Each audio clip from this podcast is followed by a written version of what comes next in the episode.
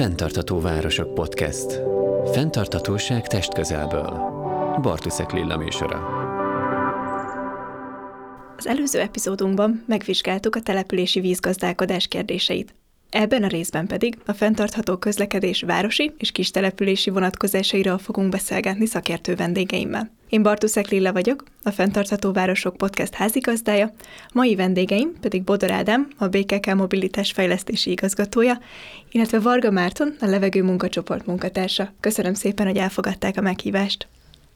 Köszönjük a meghívást. Én is köszönöm, hogy meghívtak ide. Különös jelentősége van annak, hogy mennyire tudjuk megkímélni a városlakókat a közlekedés okozta ártalmaktól, hiszen a becslések szerint 2050-re már az európai polgárok 82%-a lesz városlakó.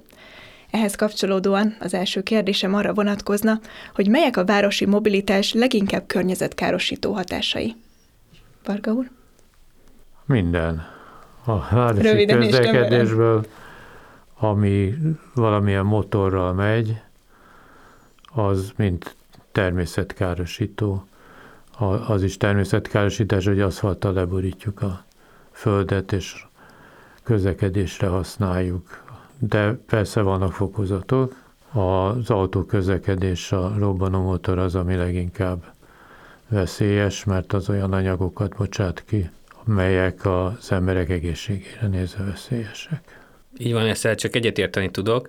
Természetesen a robbanó motorok sem mindegy, hogy mekkora járművet hajtanak, tehát hogyha azt nézzük, hogy egységnyi kibocsátásra hány embert tudtunk elvinni, akkor azért még abban is van különbség, hogy az egyéni személygépjárművet hajt az a robbanó motor, vagy például egy buszt, hiszen egy buszon, hogyha annak az utasai azok elég szép számmal vannak jelen, akkor azért egy utasra vetítve ez a környezetkárosítás, hogy elhangzott, az ugyan van, de lényegesen kisebb. És hogyha már közösségi közlekedésről is szó fog esni a mai nap során, akkor hogyan viszonyul Budapest lakossága a közösségi közlekedéshez? Talán kevesen tudják azt, hogy Budapest alap, alapvetően egy közösségi közlekedési hálózattal jól ellátott város.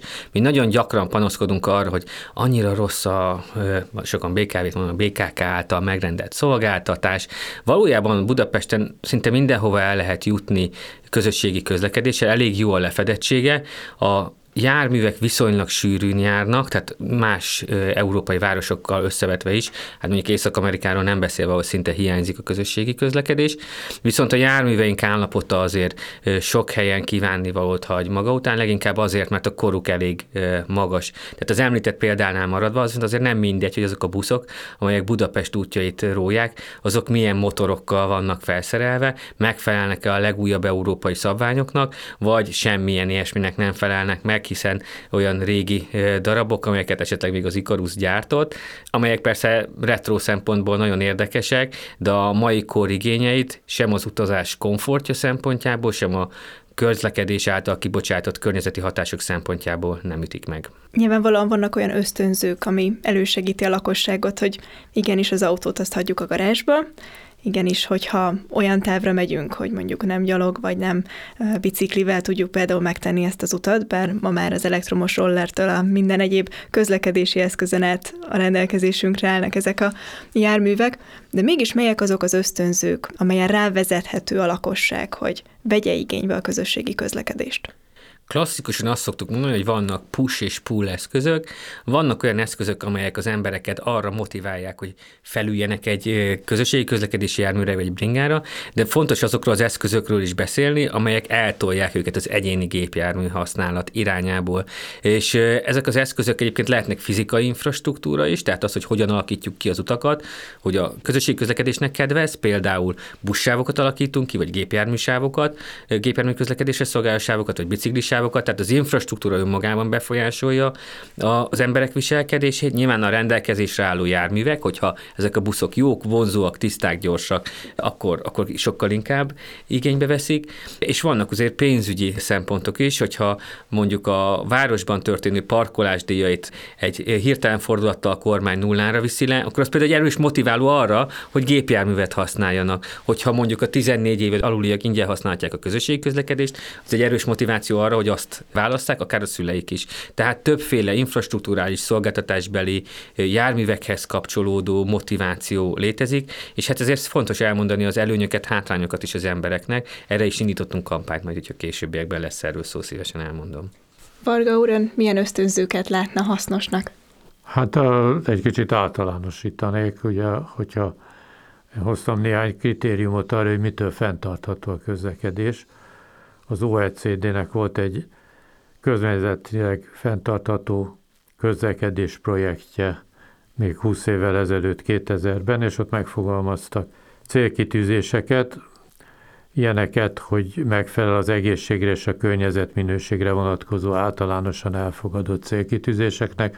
Hallottuk, hogy például a budapesti buszoknak a nagy része nem felel meg ezeknek a célkitűzéseknek, védi az ökoszisztémákat, tehát az ökoszisztéma integritása szempontjából kritikus terhelések és szintek túllépését igyekszik elkerülni. Nem súlyosbítja a globális jelenségeket, amelyek az ökoszisztémát veszélyeztetik, ugye ebből, a, amit leginkább tudunk, az a klíma katasztrófa közeledése, amit a széndiokszid kibocsátásnak köszönhetünk robbanómotorok. És a projektnek az volt a végkicsengése, hogy ahhoz, hogy 2030-ra ez fenntarthatóvá váljon a világon a közlekedés, ahhoz a szükséges erőfizetéseknek mintegy 40%-a technikai, 60%-a pedig a kereslet befolyásolás és egy elmozdulás a fenntartatóbb közlekedési módok felé. Ugye elmozdulás, a biciklizés, a rollerezés, a görkorcsolyázás felé, illetve amiről már szó volt, amit a Ádám már említett, a az embereknek a, egy kicsit az eltávolítása az autózástól. Én ennél szigorúbb lennék az akadályozásra az autózásnak, tehát egy leszoktatás az embereknek az autózásról, és uh, egy vonzóbb tömegközlekedés. Hát a levegő munkacsoport évtizedek óta harcol azért, hogy az autósok útdíjat fizessenek, hogyha használják a városi infrastruktúrát, hogyha piszkolják a levegőt porszennyezéssel, nitrogénoxidokkal és egyebekkel, akkor eznek az árát fizessék meg, mégpedig kilométer arányosan fizessék meg ennek az árát. Ez a, ezt mi most városi, ugye városról beszélünk, akkor itt a városi udíról beszélhetünk ezért küzdünk, hogy ez legyen bevezetve Budapesten is. Most már éppen ott tartunk, hogy a városvezetés fölállított egy munkacsoportot, és egy elfogadott egy munkatervet arra, hogy 2022 végére előállnak valami tervel. Erre, de azt tudni kell, hogy Karácsony Gergely főpolgármester úr a választások előtt, mint jelölt, aláírt egy olyan követelménylistát, amit zöld környezetvédő szervezetek állítottak össze, és ebben benne volt, hogy mindent megtesz azért, hogy az útdíjat minden, minél előbb bevezessük Budapesten, és két év alatt gyakorlatilag semmi nem történt. Szóba került az útdíj, mint egy konkrét példa. Az imént Bodor úr említette, hogy különböző projektek vannak kilátásban. Melyek ezek a projektek, amelyek a felé terelhetik a lakosságot, hogy igenis figyelmesebben és körültekintőbben koncentráljanak arra is, hogy jó tömegközlekedni. Alapvetően miatt lehet, hogy belevágnék a projektekbe, picit reagálnék arra, egy, arra félmondatra, hogy az embereket többféle módon lehet befolyásolni, de nagyon fontos az, hogy a, a keresletét, a mobilitási, a közlekedési szolgáltatások keresletét is befolyásoljuk. Szerintem az, ez az, valószínűleg ez az első lépés. Az az első lépés, hogy minél, el, minél kompaktabb városaink legyenek. Hiszen amit most látunk, hogy Budapest szétterül, és Budapest helyett az emberek sokkal inkább elővárosokban élnek, ez már önmagában generál nagyon sok utat. Hogy ezt aztán még a tetejében nem is környezetbarát közösségi közlekedéssel oldjuk meg, az persze még tovább nehezíti a helyzetet, de alapvetően a kereslet befolyásolása az első lépése annak, hogy kevesebb szennyező anyagot juttasson a levegőbe a közlekedés általában. Tehát szerintem, hogyha projektekről beszélünk, először nem is közlekedési projektekről beszélnék, hanem városfejlesztésről, urbanisztikáról, azokról a rozsdaövezetekről, ahol lakóterületek hozhatóak létre, vagy irodaterületek a városon belül, ahelyett, hogy ezek a szolgáltatások, vagy ezek a lakófunkciók a városból kikerülnének. Tehát szerintem az az első lépés, hogy állítsuk meg a város szétterülését, állítsuk meg azt, hogy új utak keletkeznek, új utazási igények keletkeznek, és hát nyilván a másik oka annak, hogy szétterül a város, az a, az a lakásárak. Hát azért nagyon sokan azért költöztek ki, mert Budapesten nem volt megfizethető lakás. Szerintem lehet, hogy egy kicsit furcsa, hogy egy közlekedési kérdésre nem közlekedési az első válaszom, de szerintem ezzel kell kezdenünk. Ahol 15 perces város van, ahol elérhető lakás van a városban, ott az emberek nem költöznek ki, vagy kisebb számban költöznek ki, és egy kompaktabb városban sokkal könnyebb közösségi közlekedéssel, gyaloglással, kerékpározással megoldani a felmerülő közlekedési igényeket. Következő lépés az, mert tényleg a közlekedés, szerintem először az úthálózatunkat kell átalakítani. Vannak erre egyébként jó példák, azért forgalomcsillapítás több kerületben is elindult indult Budapesten, és a főbb útvonalakon is történtek mondjuk a pandémia alatt ástruktúrálások, a közterületekből egyre nagyobb részt foglal el mondjuk az aktív mobilitás, mondjuk elég egy Bartók Béla úti kerékpársávra gondolni, ahol csökkent az egyéni gépjármű közlekedésre rendelkezésre álló hely, és növekedett az aktív mobilitás, a kerékpározás számára rendelkezésre álló hely. Ilyen projektek egyébként a, majd szerintem a későbbiekben lesz szó a VECOP gyönyörű Európai Uniós műszó, egy operatív program keretében megvalósuló 11 kerékpáros fejlesztés a város területén, illetve az Euróveló útvonalak a Duna mentén, de ilyenek egyébként azok a rakparti fejlesztések, amelyek zajlanak, amelyek szintén egy élhetőbb várost fognak létrehozni, de ilyenek egyébként, vagy ilyenek lennének azok a járműbeszerzések is, amelyeket szeretnénk minél hamarabb elindítani. Tehát, ha projektjeinkről van szó, akkor azok elsősorban infrastruktúrálisak és elsősorban járművekhez kapcsolódnak. Ezeket szeretnénk indítani. Egyébként a, a behajtási díjjal, vagy útdíjjal, és egyébként a parkolási díjakkal kapcsolatban is azért most eléggé megköti a kezünket az, hogy a kormányzat semmilyen díjemelést nem engedélyez a pandémia való hivatkozásra, nem hogy új díjak bevezetését, még a meglévőknek az emelését sem. Tehát ilyen értelemben jelen pillanatban a főváros nem tud semmit tenni. Tehát ez a, ilyen értem a kormány saját kezébe vette a, a döntést, és hát nyilván gondolom népszerűségi okból ezt nem is hiszem, hogy a választásokig megváltoztatná. Hát igen, a, én ennek nagyon örülök, most egy kicsit meg is döbbentem ettől, hogy a lakás kérdést vetted előre, mert nekem amióta ilyesmivel foglalkozom, az elég régen van városi közlekedésem, meggyőződésem, hogy 10 forintja van az országnak vagy városnak arra, hogy valamit csináljanak közlekedésre, abból legalább egy forintot a lakáshelyzettel kéne költeni. Sajnos ez rettenetesen el van szúrva Budapesten az egész lakáspolitika, nagyon rossz. Rossz volt eladni a lakásokat a bennünk lakóknak, rossz az, hogy nem épülnek szociális bérlakások, rossz az államnak a lakástámogatási programja, az egész arra felé hajtja az embereket, hogy minél kijebb vegyenek maguknak lakást, meg egész egyszerűen megfizethetetlen a lakásárak Budapesten. És igen, ez nagyon sokat számítana, hogyha valaki x kilométerre lakik a munkahelyétől, akkor naponta két x kilométert tesz meg, hogyha y kilométerrel közelebb költözne a munkahelyéhez, vagy egy olyan munkahelyet választana magának, ami y kilométerrel közelebb van, akkor naponta kétszer x minusz y, vagy két x minusz két y kilométert kellene csak megtennie, és ez már rögtön csökkenteni a, a közlekedési kibocsátásokat, de ez, ez, ez igen, ez egy alapvető eszköze lehetne az igény befolyásolásnak, az igények csökkentésének. De hát az igazi katasztrófa az, hogy még az Európai Uniónak a 2011-es közlekedési fehér könyve is azzal kezdődik, hogy a közlekedési igényeket nem bántjuk, hanem kielégítjük, és ez nem megy. Szóval ez, amit felolvastam, ebbe is benne van, hogy 60%-ba az igényeket kell csökkenteni, tehát az az elképzelés, hogy majd technikával lecsökkentjük a, az autózás környezetszennyezését, az egy reménytelen dolog. De hát sajnos a, azok, akik az ingatlan befektetésből élnek, meg azoknak sokkal erősebb a lobby ereje, mint azoknak, akik azt szeretnék, hogy olcsóbban lehessen lakni, és nagyobb legyen a lakásmobilitás. És hogyha megnézzük a város, nagyvárosok, illetve a vidéki települések közti különbséget, akkor hogyan jelenik meg ebben a kérdésben a közlekedés, a mobilitás? Mekkora szerepet játszik a város és a vidék között húzódó gazdasági vagy éppen társadalmi különbség?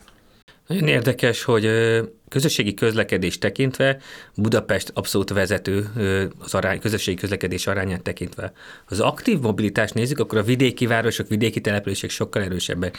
Tehát nagyon büszke vagyok arra, hogy Budapesten 4-ről 6 ra nőtt a kerékpáros közlekedés aránya, valószínűleg a szegedi polgármester ezen nevetne, de hogyha Békés Csabai polgármester is odaülne az asztalhoz, akkor ő pedig az, arra is csak legyintene, hiszen ezekben a városokban, konkrétan mondjuk a Délalföldön, a kerékpározás aránya az hollandiai, dániai szinten van. Ez nagyon érdekes, hogy Magyarország egyébként az Európai Unió mondjuk a harmadik, a kerékpározás részarányát tekintve, nem Budapest miatt, a vidéki településeink miatt. Szerencsére ezt sikerült viszonylag jól megőrizni vidéken, de azért ez veszélybe van, hiszen ahogy vidéken egyre több jövedelemre tesznek szert az emberek, egyre többen ülnek bele a régóta áhított gépjárműbe, és sajnos vidéki városaink egész egyszerűen arra optimalizálják a közlekedés fejlesztésüket, és mondani két rossz példát azonnal, mondjuk Debrecen, aki nagy forgalmú, nagy kapacitású belvárosi utakat épít. Azt gondolom, hogy Debrecen vezetésének ideje lenne észrevenni, hogy nem a 70-es években van. Azok a tankönyvek, amelyekből azok a szakemberek dolgoznak, akik ilyesmiket terveznek 2020-ban, 21-ben, egész egyszerűen nem ismerték fel az idők szavát. És egyébként nem csak a klíma szempontból nem ismerték fel az idők szavát, hanem a város élhetősége szempontjából. És a saját városukat teszik tönkre, nem csak a bolygót, egész rövid távon érezni fogják azt, hogy amit csinálnak, sok sávos utak létrehozása egy városi környezetben, az egész egyszerűen megöli az üzletet, meg, meg üzleteket, megöli a vendéglátóhelyeket, és ha a mi Rákóczi útunkon sétálnak egy picit, akkor látni fogják, hogy mi a jövőkép egy olyan városnak, aki egyéni gépjármű közlekedésre szeretné alapozni a jövőjét. Hát sajnos ilyen Budapesten is van. Igen. Mert a Galváni úti híd és a Galváni úti hídhoz kapcsolódó városi autópálya az pont egy ilyen rossz példa. Egy ilyen terv, így van. Így van. Ebben, ebben az ügyben egyébként, most nem árulok el titkot, de a, de a BFK-val jelentős vitáink vannak. Próbálunk egy olyan megoldást találni velük, amely, amely a város élhetőségét fenntartja. Nagyon érdekes egyébként, most hát elmondhatom talán, hogy ugye van egy úgynevezett CBA számítás, hogy milyen költségekkel és hasznokkal jár valaminek a megépítése, és ez a módszertan egyébként egy Európai Uniós módszertan, milyen módon premizálja a gépjár jármű használatot. Tehát konkrétan a BFK-s kollégák jelezték, hogy nem fog megtérülni az EU-s CBA szerint, ha mi nagyon leszűkítjük az odavezető utakat, mert nem lesz rajta elég forgalom. Ez nagyon érdekes. Egyébként szerintem például az egy lehetőség is egyben, hiszen ha mondjuk azzal egyidejűleg, hogy megépül az a körút máshonnan, beljebbről, viszont leveszünk kapacitásokat, forgalmat csillapítunk, akkor lehet, hogy mondjuk nullára kihozzuk, vagy, vagy kis mínuszra, de valóban így van, ha az önmagában azon tervek szerint forgalomcsillapítás nélkül megépül, az teljes mértékben ellentétes lenne a főváros céljaival, budapesti mobilitási tervben megfogalmazott modal split közlekedési munkamegosztás célokkal, amit egyébként a Fidesz is aláírt, a Fidesz frakció is megszavazott. Tarlós István fő a főpolgármester, amikor ezeket elfogadták. Szóval nyugodtan kijelenthetjük, hogy ezzel a beruházással a az állam nem a fenntartató városfejlesztést, vagy a városfejlesztés fenntartatóbbá tételét igyekszik szolgálni, hanem a fenntartatatlanságát igyekszik szolgálni. Ez így van, ebben egyetértek én is. De a CBA számításhoz most hallottam tegnap az ICOP monitoring bizottság ülésen, az ICOP az az integrált közlekedés fejlesztési operatív program, aminek van egy felügyelő bizottsága, ami az előrehaladását vizsgálja, illetve követi, és ott hangzott el, hogy egy új CBA készül az Európai Unióban, tehát az új támogatásokat már remélhetőleg nem a mostani, és valóban egy rendkívül, rendkívül rossz módszertan szerint kell elszámolni, ami a, azt számolja, hogy ha én egy gyors utat építek, akkor hány percet tudok megtakarítani az ott járó autósoknak, és ed, ed, ettől függ a megtérülés. Csak az az érdekes, hogy az ott járó autósok akkor, ha kapnak egy kis lehetőséget, akkor nem azt fogják csinálni, hogy a gyorsabban eljutnak valahova, hanem messzebb mennek. Mert van egy szabály, egy világszintű szabály, hogy az emberek egy nap nagyjából egy órát fordítanak utazásra. Budapesten, illetve Magyarországon a statisztikák egy kicsit többet mondanak, de ez az átlag.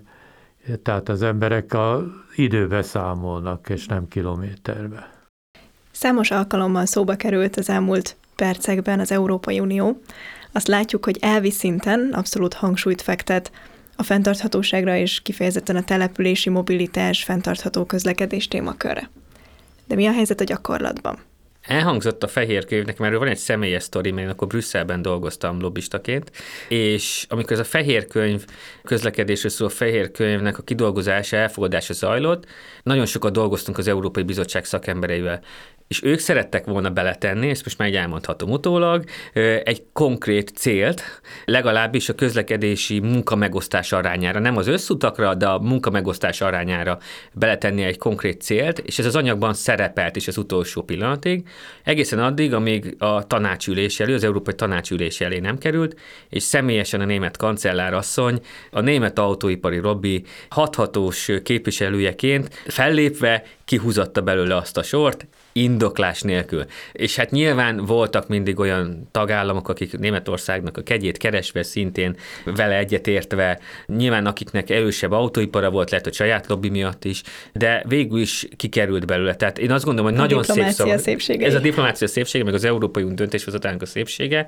Tehát nagyon nagy csalódás volt az európai intézményekben, tehát a, a, a bizottság és annak a, a, a háttérintézményei körében az, ami történt, és sajnos a szép szavak mellett mellett nagyon-nagyon lassan jelennek meg a konkrét tettek. Ugye mondjuk az, hogy az Európai Uniós forrásokat csak fenntartható közlekedésre lehessen fordítani, azért az jön be, tehát azért azzal összevetve, amilyen az első Európai Uniós ciklus volt, akkor bizonyos százalékot lehetett, tehát azért most már egyre nehezebb Európai Uniós forrásokat találni, de azért még sajnos mindig lehet környezetszennyező beruházásokhoz is. Hát igen, most meg van követelve, egy város nem is kaphat uniós támogatást, ha nincs ilyen fenntartható közlekedési terve. Budapestnek is van, ezt a Balázs tervnek hívják, hol Budapesti mobilitási el sem tudom mondani most Budapest mobilitási tervnek, de hogy korábban hogy hívták az valami szövegszülemény volt, vagy szörnyűség volt, de minden esetre vannak ilyen tervek. Az a baj, hogy ennek a megvalósítása nem igazán jól működik. Tehát van Budapestnek is egy ilyen nagyon szép terve, de amikor az Etele útra villamos kell telepíteni, akkor csak azért, hogy néhány parkolót meg lehessen tartani, akkor több mint száz fát, majdnem 200 fát kivágtak, mert minden áron középre tették a villamost, ahelyett, hogy a valamelyik útpályára tették volna. És általában is igaz az, hogy sajnos a, a, valahogy nem találják meg a hangot egymással azok, akik ezt a fenntartható városi közlekedési tervet csinálják és ápolják a, a budapesti közlekedési központba, és azok, akik a konkrét útfelújításokat, útépítéseket tervezik. Hát nem csak az Etele út példa erre, tudok másik példát is mondani, ahol én lakom a Bocskai úton. Ott azt is nagyon nehéz volt elérni, hogy úgy újítsák föl, ahogy most végül fölújították, mert a járdát teljesen el akarták venni autós parkolónak, de a zöld kazettákat meg úgy csinálták meg, érdemes oda elmenni és elsétálni a Bartók Béla út és a Fehérvár út között, olyanok a zöld kazetták, hogy egyszerűen fenntarthatatlanok, mert az emberek átsétálnak rajta. Ott is lehetett volna egy 30-40 cm magasan egy kerítést csinálni minden zöld kazettára, de ez már valahogy nem jutott eszükbe a tervezőknek. A, és még sok ilyen példa van, változik a helyzet, kétségtelen, hogy változik, de ez a helyzetváltozás Bardoszi Sándornak is köszönhető, aki most, mint a Budapest főtájépítésze, vindik, jogot vindikál magának arra, hogy átnézze, illetve a munkatársaival átnézesse a, a közlekedési terveket, az infrastruktúra terveket, és zöld szempontból, ha valahol kifogásolni valót, kifogásolhatót talál, azt szóvá tegye. Igen, Bardóci Sándor az egyik kult szereplője annak a változásnak, ami szerintem elindult itt Budapesten. Nyilván a dolgoknak van egy tehetetlensége. Tehát nagyon sok projekt úgy került előkészítésre, hogy nem vették figyelemben sem a zöld felti szempontokat, sem a fenntartható közlekedés szempontjait. De én azt gondolom, hogy mindenképpen vannak változások. Amellett, hogy olyan projektekben mondjuk, mint a, a Pesti rakpart, belekerülnek zöld elemek, tehát mondjuk a fák, hogyha valaki a parlament és a Margit híd között sétál, akkor láthatja a konkrét megjelenését is ezeknek a módosításoknak, amit a projekteken elkövettünk, de akkor is láthatjuk ezt, hogyha a nagykörúton sétálunk egy picit tovább, hiszen ott pedig megjelentek a kerékpársávok, amik egyértelműen a fenntartható közlekedés irányába terelték a budapesti városlakókat, és egyébként a nagykörúti kerékpársáv az Budapest egyik legsikeresebb kerékpáros útvonalává vált. Alig fél év után már beérte lassan a budai rakparton futó kerékpárútnak a forgalmát az emberek, hogyha megépítjük nekik, létrehozzuk nekik, akkor elkezdik használni. Ez igaz autóval is, és ez igaz kerékpárral is. Na de mit szólnak az autósok a kerékpársávhoz? Az autósok nyilván, én először is azt mondanám, hogy nincsenek autósok meg kerékpárosok. Én van, amikor autóval megyek be dolgozni, ezt bevallom, ez hetente mondjuk egyszer fordul elő, vagy néha több hétig is nem, de, de van, amikor meg kerékpárral, legtöbbször bubit használok a, a városban. Tehát szerintem eleve ezt a szembeállítás, hogy autós kerékpáros nem feltétlenül szeretem, hiszen emberek vagyunk, akik közlekedünk. Szerintem, hogyha tudunk megfelelő alternatívát kínálni, akkor sokkal kisebb azoknak az alkalmaknak a száma, amikor mindenképp autót kell használni. Nem ítélnék el senkit azért, mert autót használ, mindenkinek az életében lehetnek olyan helyzetek, amikor gépjármű használata az ideális megoldás, csak befolyásolnunk kell a környezettel és a szabályozókkal az embereket arra, hogy minél kisebb legyen ezeknek az eseteknek a száma. Tehát amikor olyan nagy cuccot kell cipelni, gyerekeket kell vinni valahova, de egyébként például ezekben is mondjuk például kargóbringák nagyon sokat tudnak segíteni. Tehát én azt mondanám, hogy, hogy nyilván vannak olyanok, akiknek nincsen más választás, és az autót kell választani, de nekik is jobb az, hogyha minél többen bringáznak.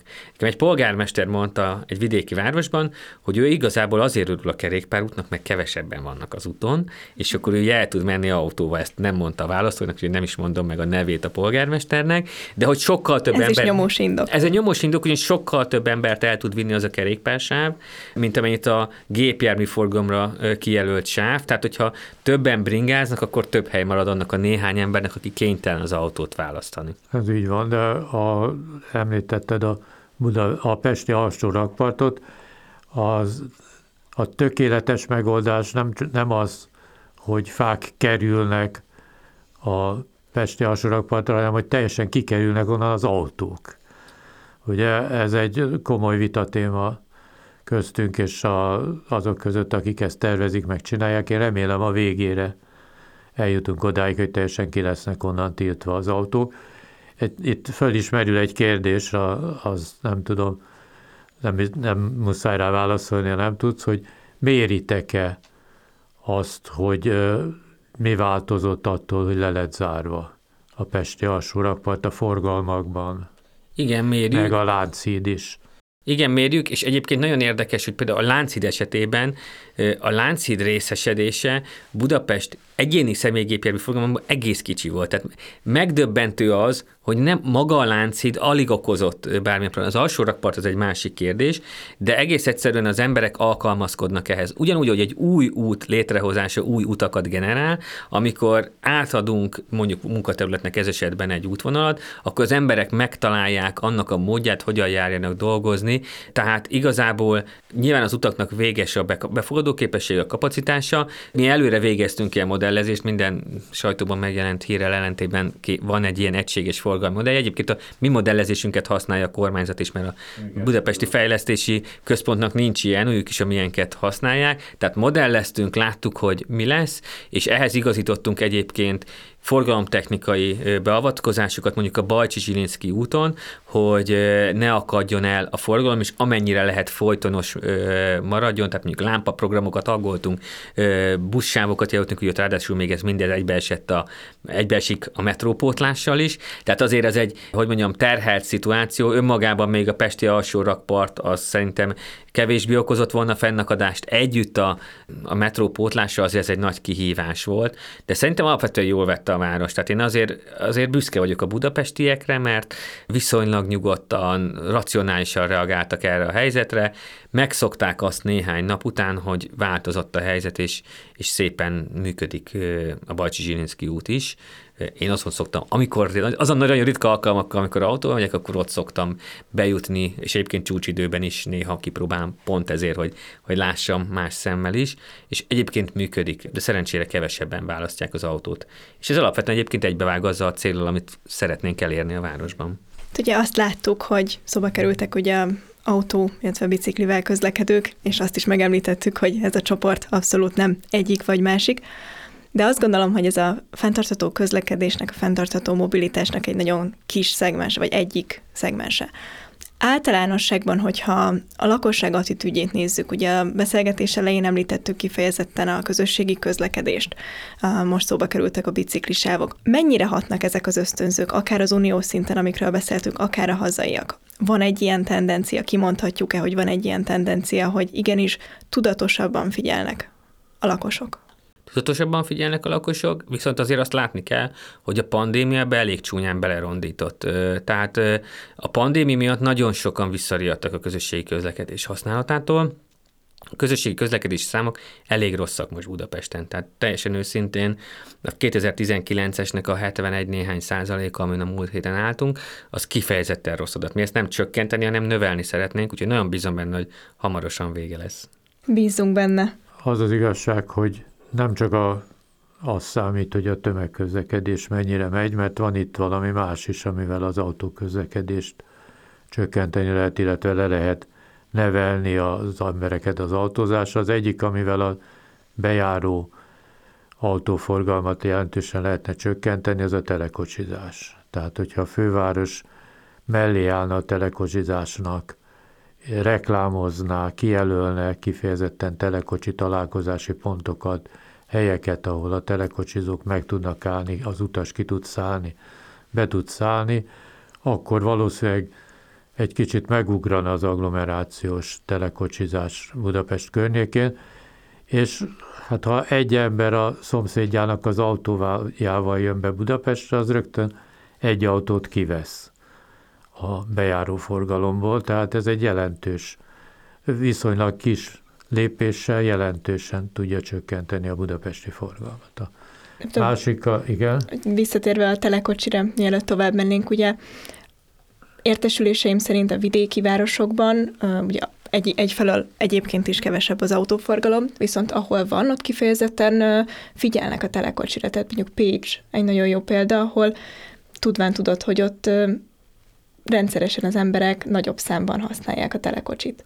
Most a kétféle, én az agglomerációs forgalomról beszélek, a városközi forgalom a nagyon jól megy Magyarországon, mondhatná azt, hogy szágúd a telekocsizás, és a nemzetközi forgalomban is. Tehát nem, nem azokról beszélek, akik Pestről Pécsre egyetemre, egyetemisták telekocsival járnak, hanem mondjuk akik a egy, ha Pécsről beszélünk, egy Pécs melletti településről bejárnak Pécsre. Ott még ez nehezebb is, mert egy-egy kis településről kevesebben járnak be autóval. De hogy folytassam a, a, ezt a, az osztott gazdaság vagy shared economy dolgot, a másik a városi közlekedésben a közautózás. Tehát amikor van egy autó, aki előfizet rá, az amikor szüksége van rá, akkor beül, elmegy A-ból B-be, ott ott hagyja az autót, ugyanúgy, mint a bubit. Ez a világon nagyon sok helyen kiválóan ösztönözte az embereket arra, különösen a belvárosi lakosokat, hogy eladják az autójukat, ne vegyenek autót, erre bízzák rá magukat. De van egy lépésre még tovább lehet menni, van az Uber a, az kétségtelen, hogy az Uber a, valamivel növelte a városok forgalmát, de, de például Los Angelesbe olvastam cikkben, hogy voltak emberek, akik eladták az autójukat, mert úgy döntöttek, hogy ők inkább Ubert fognak használni.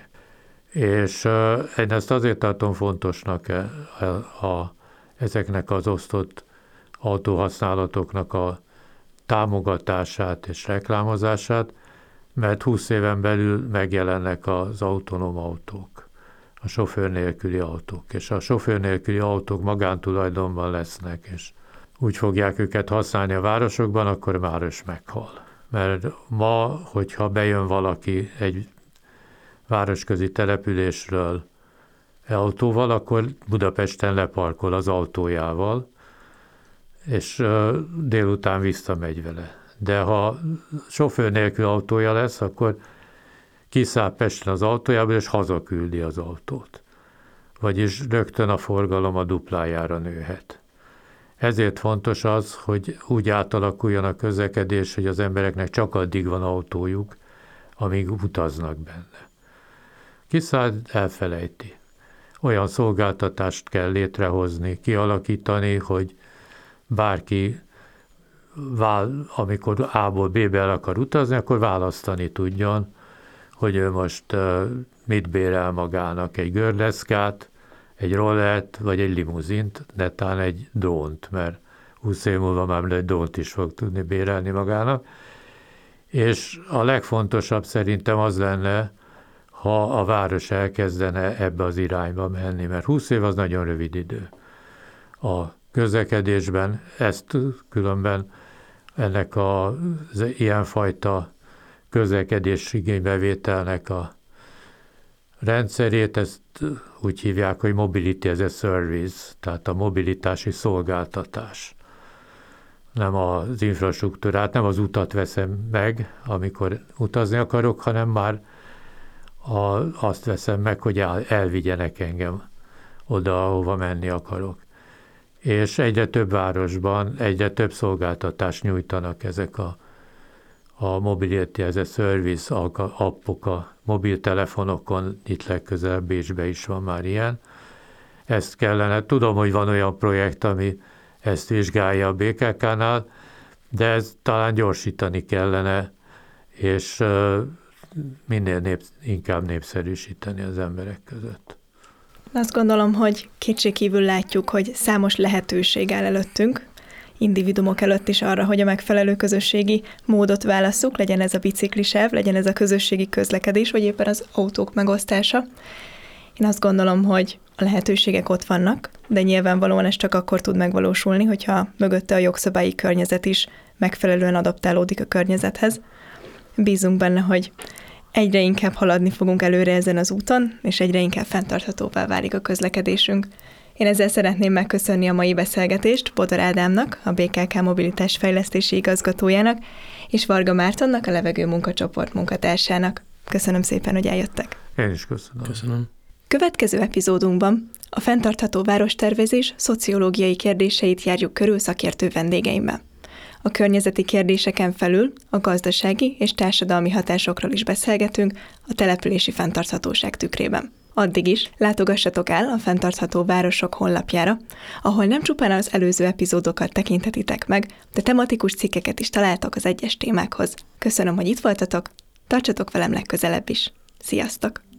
Bartuszek Lilla műsorát, a Fentartató Városok podcastet hallottátok. A műsor korábbi epizódjait visszahallgathatjátok Spotify csatornánkon, továbbá az adások visszanézhetőek a YouTube-on is.